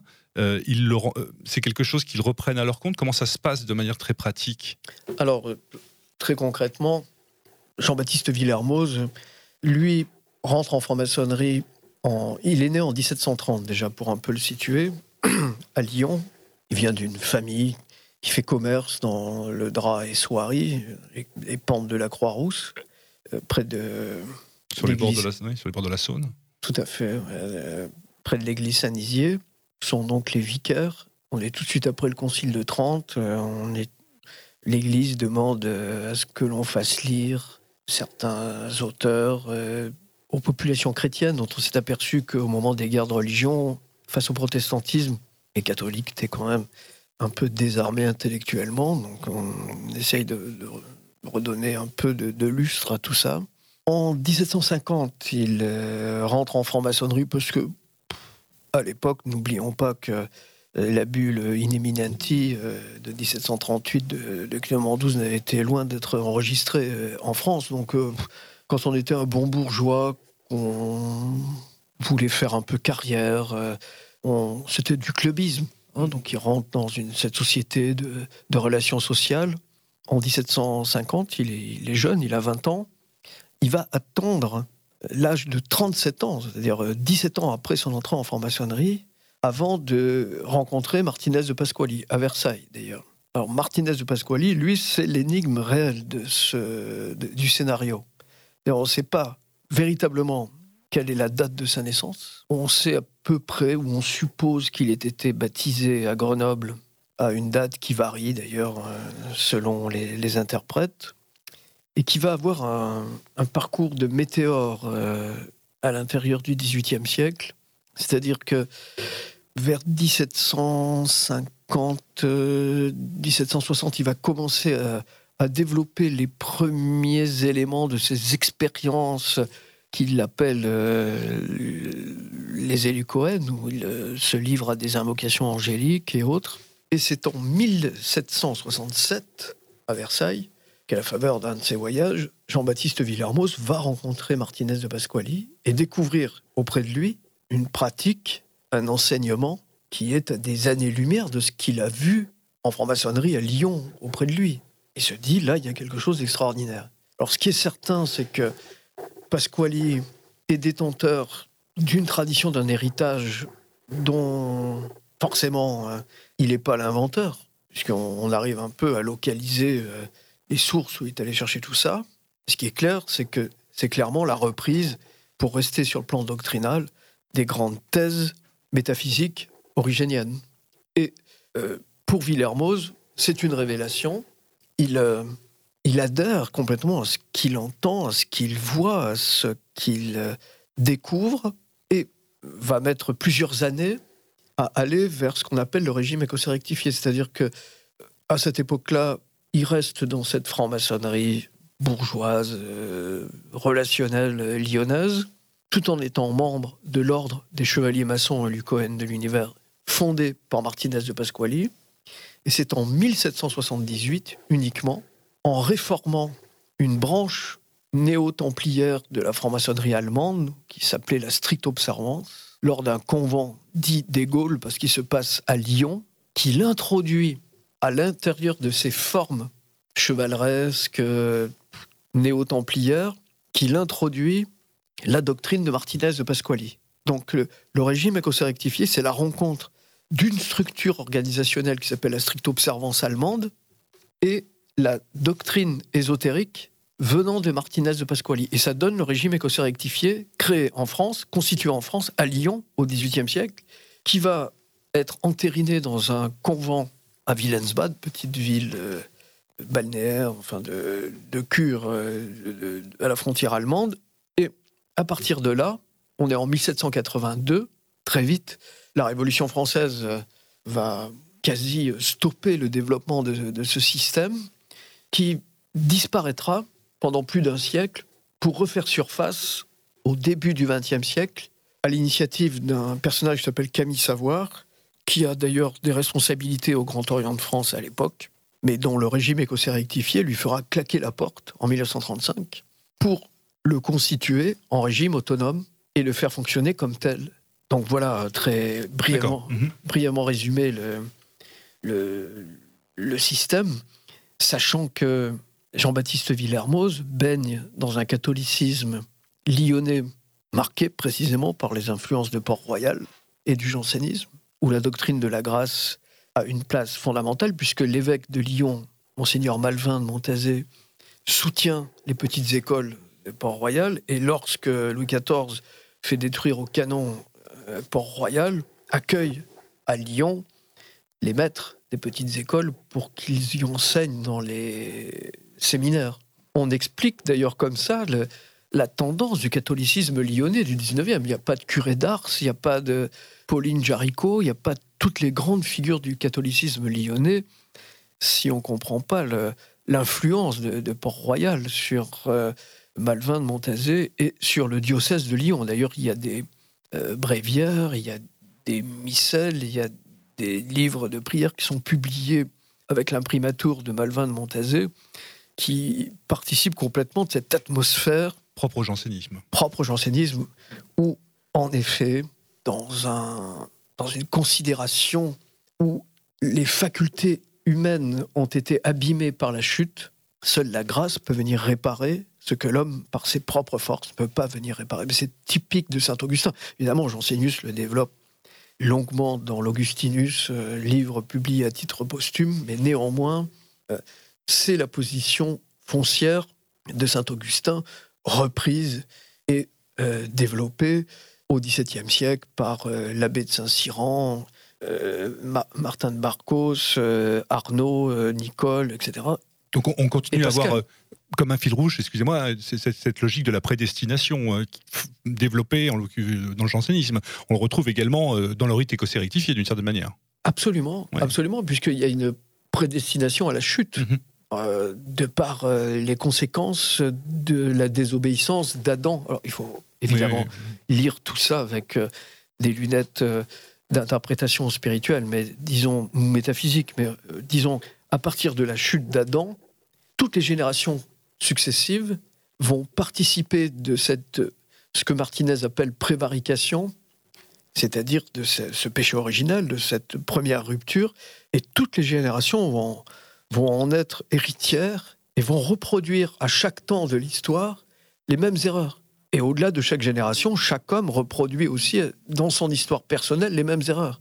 Donc il y a une détermination à la chute, à la fois historique, civilisationnelle, mais aussi personnelle. Donc la réparation, si elle doit arriver, elle doit passer par une œuvre complète de restauration en mode spirituel. C'est ce qui sous-tend à la fois le système élaboré par Jean-Baptiste Villermoz et ce qui sous-tend en effet la perspective augustinienne. Il y a une grande similarité, une grande proximité entre les deux. Euh, c'est parfois d'ailleurs des similarités qui sont vigoureusement rejetées par euh, certains y compris membres de ce système qui en refusent le caractère si pessimiste et qui voudrait qu'il euh, fût autre que ce qu'il soit. Mais bon, qu'il en soit, il en est ainsi. Et le, cadre général dans lequel euh, est placé celui qui va s'inscrire dans cette dimension-là participe de ce que Martin Heidegger appelle l'acheminement vers la parole, c'est-à-dire l'attente de l'éclaircie de l'être la mise à la disposition, dans l'ouverture accueillante, à la possibilité de la venue transcendante dans l'esprit. Donc c'est une, euh, c'est une attitude spirituelle qui demande un... Vous parliez d'ascèse tout à l'heure, justement. D'ascèse, mmh. le mot est juste, d'une vraie ascèse euh, spirituelle de manière à pouvoir correspondre euh, à l'exigence de ce que contraint cette situation de l'Adam chuté, de, de, de l'individu détruit en ses facultés, de, de la personne euh, brisée en ses capacités à réaliser par elle-même son propre salut, si on, emploie une terminologie chrétienne. Le, grand combat de, saint Augustin, c'est contre un moine qui s'appelait Pélage, c'est-à-dire que grâce à la force de ses propres industries, on va pouvoir obtenir la grâce divine. Il en est de même à l'intérieur de la perspective ésotérique, si, l'on veut, où il faut se, mettre en état de devenir réceptif, récepteur de la, de la grâce divine. Et c'est cette mise à disposition d'ouverture euh, qui demande un, vrai travail. Ce, ce n'est pas simple, ce n'est pas quelque chose qui est, qui est, donné. Et ce n'est pas fait pour tout le monde non plus, en effet on a abordé rapidement, enfin non pas rapidement, on a, on a, on a plusieurs fois abordé René Guénon au cours de cet entretien. Euh, René Guénon a été franc-maçon, il a participé dans sa jeunesse. Euh, voilà. Quel fut son rapport avec le, rite écossais rectifié? Est-ce qu'il l'a influencé? Euh, on, Vous parliez tout à l'heure de, cette reprise, de ce retour au début du XXe siècle, de cette réactualisation du, de, du rite écossais rectifié. Est-ce qu'il en a été un acteur? Est-ce qu'il en a eu une proximité? Alors, proximité, oui, mais il n'en a été ni un acteur, dans le sens où il n'en a jamais été membre, et d'autre part, euh, il en fut même un, critique. D'accord. Ce qui m'a d'ailleurs amené à écrire un, bouquin qui s'appelle René Guénon, le régime écossais rectifié, pour remettre un peu les, choses à plat sur, sur cette question. Ce qui m'en enlève rien, à titre personnel, mon admiration pour la métaphysique de Guénon, enfin qu'on ne devrait pas d'ailleurs appeler métaphysique de Guénon, mais euh, bon, pour faire simple, disons la métaphysique exposée par Guénon, euh, qui, reste à mon avis un sommet de ce point de vue-là, mais pour l'autre domaine, euh, il a commis des erreurs gravissimes. Il faut savoir que la, franc-maçonnerie est séparée en rites. Alors il y a, d'abord le, système structurel organisationnel qu'on appelle les obédiences, qui sont en fait, là Guénon a parfaitement raison, il les assimile à des structures administratives parasitaires, puisque la, franc-maçonnerie, à partir de la Grande Loge Unie d'Angleterre euh, et des constitutions d'Anderson et des Aguliers, au tout début du XVIIIe siècle, en, 1723-1727, euh, s'organise en Grande Loge et euh, Guénon considère que c'est la plus grande forfaiture de l'histoire traditionnelle occidentale, c'est-à-dire que tout à coup, ce système organisationnel en grande loge vise à contraindre les rites à vivre sous tutelle de structures administratives.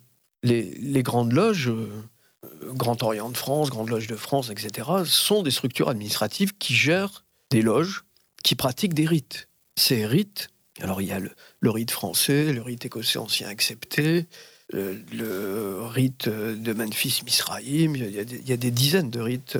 Donc pour lui, il y a une, forme de mise sous tutelle quelque part. Sont mis sous tutelle, sont organisés alors avec des, des, structures de direction propres à ces rites. Il y a un suprême conseil pour le rite écossais ancien accepté, etc., etc. Mais en réalité, ils sont liés à ces obédiences. Chaque obédience a un suprême conseil, a, par exemple, pour le régime écossais rectifié, les obédiences se sont fabriquées des grands prieurés, en toute illégitimité traditionnelle d'ailleurs. Du bon, voilà, on a besoin d'un grand prieuré, on fabrique un grand prieuré pour nous. Quel est le lien de légitimité par rapport à la tradition villarmosienne et l'héritage tel qu'il a été transmis à la fin, euh, au tout début du, du, du, 19e siècle euh, aux Suisses qui l'ont ramené en France euh, en 1910, puis après réveillé complètement en 1935 Aucun. Mais pour les besoins de la cause, on se crée des, outils pour soi-même. Donc alors, ces rites sont administrés par les, les obédiences, et ce que dénonce Guénon, en effet, c'est ce caractère vampirique des obédiences par rapport aux rites. Là-dessus, il a complètement raison. Là où euh, la divergence arrive avec Guénon, c'est que euh, la conception propre de Martinez de Pasquali, la vision de Jean-Baptiste Villermoz, heurte euh, des éléments traditionnels d'un autre rite de la franc-maçonnerie, en particulier qui était celui de René Guénon, le rite écossais ancien accepté, puisqu'il était membre de la loge Théba de la Grande Loge de France au début du XXe siècle, est appuyé sur des noms de grades, puisqu'à chaque grade, il y, a, un nom, et il y a un rejet très fort à l'intérieur du régime écossais rectifié pour la tradition de la métallurgie, et en particulier euh, des forgerons. Euh, un rejet qui tient en fait au refus d'un des personnages clés du système euh, philosophique du régime écossais rectifié, d'avoir de participer à la construction, à l'édification de la tour de Babel. Et ce personnage clé a été substitué par Jean-Baptiste Villermoz à un autre personnage clé de la tradition hébraïque, spécialisé dans la forge des métaux, euh, qui euh, occupe une place importante dans le cadre des autres rites. Et euh, Guénon fait reproche à Villermoz cette éviction de ce personnage au profit des visions amenées par Martinez de Pasquali et également ce qui s'est passé autour de l'agent inconnu à partir de 1785 à Lyon, et considère que le régime écossais rectifié s'il relève malgré tout de, la tradition occidentale, a été visité par euh, des conceptions euh, dont il remet en cause la légitimité et la valeur. Par exemple, pour faire bref, sans trop rentrer dans les détails, mais euh, le régime écossais rectifié ne reconnaît pas quatre éléments. La, plupart des, systèmes maçonniques, je crois qu'on ne délivre pas un grand secret en le disant, mais euh, on organise les réceptions ce qu'on appelle les profanes, euh, à partir des quatre éléments, qui traversent les quatre éléments. Donc on est là dans, quelque chose d'opératif, d'opération tellurique. Euh, pour le régime écossais rectifié, on ne traverse que trois éléments parce que un des éléments, l'air en l'occurrence, n'est pas considéré comme un élément précisément, mais relève d'une autre essence. Jacob Bohm parlerait de quintessence, c'est-à-dire la cinquième essence. Mais sans vouloir être trop technique néanmoins, disons qu'il y a là des, plus que des nuances, des, divergences, des, euh, parfois même peuvent être considérées comme des oppositions entre les, rites, ça va si loin, d'ailleurs, que Jean-Baptiste Villermoz fait interdiction de l'appartenance à certains degrés du régime écossais ancien accepté. Par exemple, pour être au régime écossais rectifié, on ne peut pas être trentième du rite écossais ancien accepté, c'est-à-dire Kadosh, qui fondé sur la notion de vengeance. Tous les grades d'élus et de vengeance sont interdits au régime écossais rectifié, pour des raisons qui se comprennent si l'on n'imagine que la perspective centrale du régime écossais rectifié, c'est la réintégration de l'être dans ses premières propriétés, vertus et puissances spirituelles divines primitives, c'est-à-dire la réintégration de l'un dans la reconnaissance d'identité de nature entre l'âme, disons pour faire court, ou la fine pointe de l'âme, ou l'intuition intellectuelle, comme disait Maître Eckhart, et l'essence divine. On est à des distances énormes de la question de la vengeance de la disparition de l'ordre du Temple par le pape et le roi que l'on retrouve euh, au degré de Kadosh, par exemple. Euh, on, est à des distances infinies d'une problématique sociétale. On est à des distances infinies de, de toute problématique d'ordre euh, terrestre, d'une certaine manière. Et là, Guénon marque des, points de, divergence, de, de désaccord, voire de réprobation au point de d'écrire, euh, parfois d'ailleurs en se trompant euh, rigoureusement, euh, des propos en déconsidération sur le régime écossais rectifié. Enfin, c'est des petites nuances. Oui, et puis on est sur des choses relativement techniques aussi. voilà. Donc, moi, je, voudrais, puisque le temps tourne, le temps passe plutôt, cette idée de connaissance, puisqu'on est bien là dans cette quête, hein, dans cette quête et au travers de ce que vous expliquer euh, cette, euh, cette, métanoïa, cette transformation de l'individu. Euh, vers quel type de connaissances ouvre-t-elle? Parce qu'en fait, c'est ça, mais alors sans vouloir dévoiler de, de secrets ou de choses, ou de choses très privées.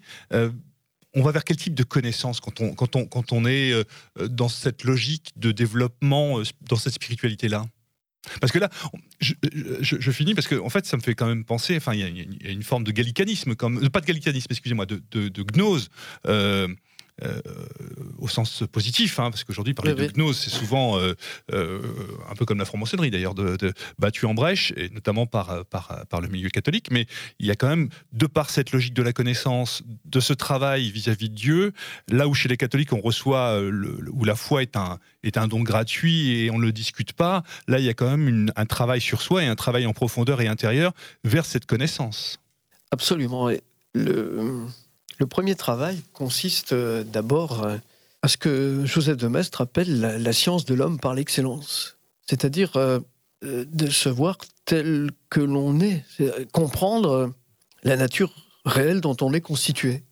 Le premier travail est un travail de lucidité, c'est un travail d'objectivité sur soi-même, qui participe d'une compréhension des facultés limitées, de l'aspiration à la vérité toujours insatisfaite, de la volonté de puissance euh, bloquée par des déterminations face auxquelles on ne peut rien, enfin bon, etc., etc.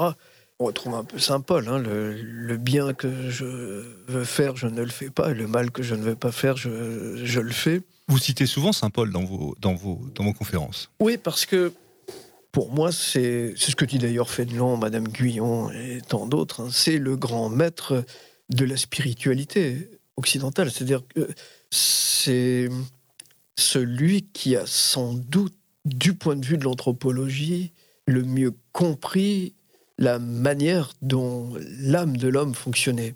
Pourtant, on lui reproche à Saint Paul, par rapport au Christ qui amène la, qui amène la révélation, on reproche à Saint Paul, lui, d'avoir amené l'Église, donc quelque part d'avoir amené la structure. C'est pas complètement faux d'ailleurs, mais on pourrait, disons que, comme toujours avec ces grandes personnalités, il y a, y a de l'ambivalence. Euh, Saint Paul, c'est aussi celui qui, à Athènes, traversant euh, le Parthénon, s'approche des, des, Athéniens, des philosophes qui sont là, et vous êtes les plus religieux de tous les peuples, parce que vous avez un hôtel pour chacun des dieux. Mais en plus, vous avez un hôtel pour le Dieu inconnu. Ce Dieu inconnu, je vais vous expliquer de qui il s'agit. Et là, il commence à développer. Alors, on dit qu'il a converti euh, Saint-Denis l'Aréopagite, euh, ce moment-là, à qui on doit quand même toute la perspective de la théologie négative, sans lequel il n'y aurait pas euh, Maître Écart et, toutes les, extraordinaires fulgurances mystiques que l'on a connues. Alors, en effet, c'est un bâtisseur, donc à Corinthe, à Éphèse, de partout, il établit des communautés, il les organise entre on est, très, quand même très loin de l'organisation romaine. Hein, oui, d'accord. il pose des fondations quelque part. il pose des fondations, c'est réel. Alors, pour euh, revenir à, euh, à, la question, le, le premier travail, ce que les, les maçons appellent dégrossir la pierre brute, c'est de, de, voir à peu près euh, quelle est la réalité effective, objective de, de l'être, de l'individu de façon à, lorsque les choses ont été posées, et parfois ça demande pas mal de temps, de nombreuses années, c'est d'ailleurs un travail qui n'est jamais fini complètement, on peut commencer à se situer dans une démarche juste. C'est-à-dire qu'on pourrait presque dire, et ça c'est très intéressant, que l'anthropologie précède la connaissance, précède la gnose. Et dans le cadre des sujets qui sont les nôtres, on pourrait dire que toute voie de redressement non, rejoint Evola, doit d'abord partir d'une réédification de l'individu. On, revient à l'idée du moi absolu, de l'individu absolu chez, chez. Le, euh, sans réédification de l'être, on ne peut pas vouloir changer la société, transformer le monde, revenir à des bases euh, civilisationnelles, traditionnelles, euh, une, une, cité organique, etc. face à des hommes qui sont complètement détruits, qui sont qui sont aujourd'hui à l'état de ruines, parce que les, ruines devant lesquelles on se trouve, c'est déjà des ruines anthropologiques, les premières. C'est des, euh, des non-hommes. Sans substance. Sans substance, en effet. dénués de, de toute euh, vie réelle, de toute âme à l'intérieur. On a des, des formes corporelles en mouvement qui ne sont habitées que par du vide, mais pas du vide au sens euh, zen. Hein. C'est un vide par défaut c'est un, c'est un vide d'absence. Ce qui fait d'ailleurs toutes ces masses consuméristes euh, avides de, de, consommation, de, de, spectacles. Le dernier objet à la mode ou autre, et j'en passe, c'est des meilleurs. Tout à fait. Donc, euh, le, le, le premier point, la base de départ, c'est qu'en est-il de l'homme et qu'est-ce qu'on fait à partir de ça? Est-il possible même d'ailleurs? La, question est posée de réédifier quelque chose avec euh, les hommes tels qu'ils sont aujourd'hui, ou l'homme tel qu'il est. Là, c'est déjà un, premier moment très troublant, parce que, en effet, on ne ressort pas indemne de ce type de questions. Disons, mais si effectivement la masse générale et moi-même, euh, auquel je suis inclus, se trouve dans cette, cet état du point de vue spirituel, alors ça va pas être simple. Alors ça va être compliqué. Et c'est un travail long, qui par étapes, peu à peu, doit conduire à l'état chevaleresque. Parce que le, but de ce système euh, initiatique, c'est d'amener jusqu'à un état qu'on appelle chevalier bienfaisant de la cité sainte. Dernier moment. Et euh, oui, c'est lent, ça demande des années de sacrifice, de travail sur soi, d'abnégation, d'ascèse, euh, de discipline, de rigueur, à partir de quoi on peut considérer que celui qui a déjà effectué un certain temps ce domaine peut, après réalisation, comme les, chevaliers au Moyen Âge d'ailleurs, hein, euh, où il rebâtit un, nom nouveau, une personnalité nouvelle, une, symbolique nouvelle par rapport à lui, intégrer ce qui va devenir sa personnalité transcendante, réelle, effective. C'est ça l'initiation. Et le vrai mystère, le, secret de l'initiation. Le secret de l'initiation, c'est ce que l'homme aura rencontré sur son chemin et découvert de lui-même, lui permettant de comprendre quels sont les devoirs qui lui sont assignés, les exigences auxquelles il a à faire face et les réponses qu'il a apportées par rapport à ça. Et parfois, euh, se relever après des échecs, se redresser après des, erreurs, repartir. C'est pas pour rien que le, l'oiseau emblématique, mythologique de, de ce système, c'est le, le phénix qui renaît de, de, ses cendres, et qui dans son bûcher, là où on croyait qu'il va périr, en réalité ressort en lumière, en puissance et en force et en vigueur, plus encore qu'il ne l'était auparavant. Et donc ça, c'est une fantastique euh, perspective d'espérance. Tout à fait. Alors, aurait eu bien d'autres questions et bien d'autres, euh, comment dirais-je, thèmes à aborder. Je pense que euh, le temps passant, euh, nous orienterons nos, auditeurs vers vos ouvrages, d'une part, que j'ai cités en début d'émission. J'espère leur avoir que vous aurez pu faire justement ce distinguo qu'il était important de faire entre cette franc-maçonnerie, je dirais, institutionnelle, voire institutionnalisée, et cette démarche spirituelle qui est la vôtre et celle de vos compagnons, euh, au travers de tout un système de pensée, de références intellectuelles et philosophiques euh, qui sont euh, fondateurs de cette pensée européenne qui nous est chère et qui s'inscrivent sur cette durée, cette tradition primordiale, cette tradition pérenne, qu'on peut également dénommer ainsi. Et j'invite donc tous nos, euh, tous, nos auditeurs euh, vers votre site internet, puisqu'il existe et qu'il est fort bien fait et bien documenté, puisqu'on y retrouve des articles, des textes et pas mal de, vidéos. Donc euh, sur jean-marc-vivenza toutattaché.com, si je ne m'abuse. Pour ceux qui seraient intéressés par euh, comment dirais-je, votre passé musical et vos travaux sur la matière sonore. J'avais noté également, mais le lien est en direct sur votre site également, je crois, c'est Rotorelief. C'est Rotorelief Record. Rotorelief Record. Alors donc c'est .com, le site internet, voilà où on peut retrouver pas mal d'acteurs de passé, euh, surtout passé, de, la musique, euh, de la musique industrielle et de cette époque post-punk, de ce, mouvement bruitiste qui, qui, est à, votre disposition. Je mettrai, comme il se doit, en en lien euh, la plupart de vos ouvrages, en tout cas ceux qui sont en référence dans cette émission. Euh, on aurait pu continuer longtemps. Ah, bien sûr, il y a encore beaucoup de choses à dire. Il y a beaucoup de choses à dire.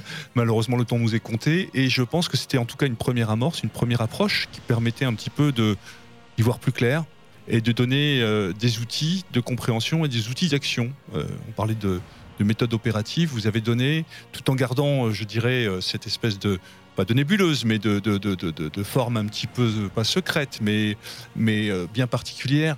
C'est euh, une discipline euh, que on appelait d'ailleurs de l'arcade dans les premiers siècles de notre ère, et c'est une discipline qui se poursuit. Maître Écart, ayant eu cette magnifique formule, qui pourrait d'ailleurs synthétiser tout ce que l'on vient de dire, si tu persévères sur la voie étroite, alors tu parviendras jusqu'à l'empreinte du désert. Je crois que ça pourrait presque être le mot de la fin. En tout cas, Jean-Marc Vivenza, je vous remercie d'être passé par nos studios à Méridien Zéro. J'étais très heureux de vous rencontrer et euh, j'espère que c'était une première rencontre et qu'il y en aura bien d'autres. Très Je vous remercie chaleureusement et je vous dis donc à très bientôt. Merci à vous. Et pour à tous nos auditeurs, comme il se doit, à l'abordage et pas de quartier. Salut à tous.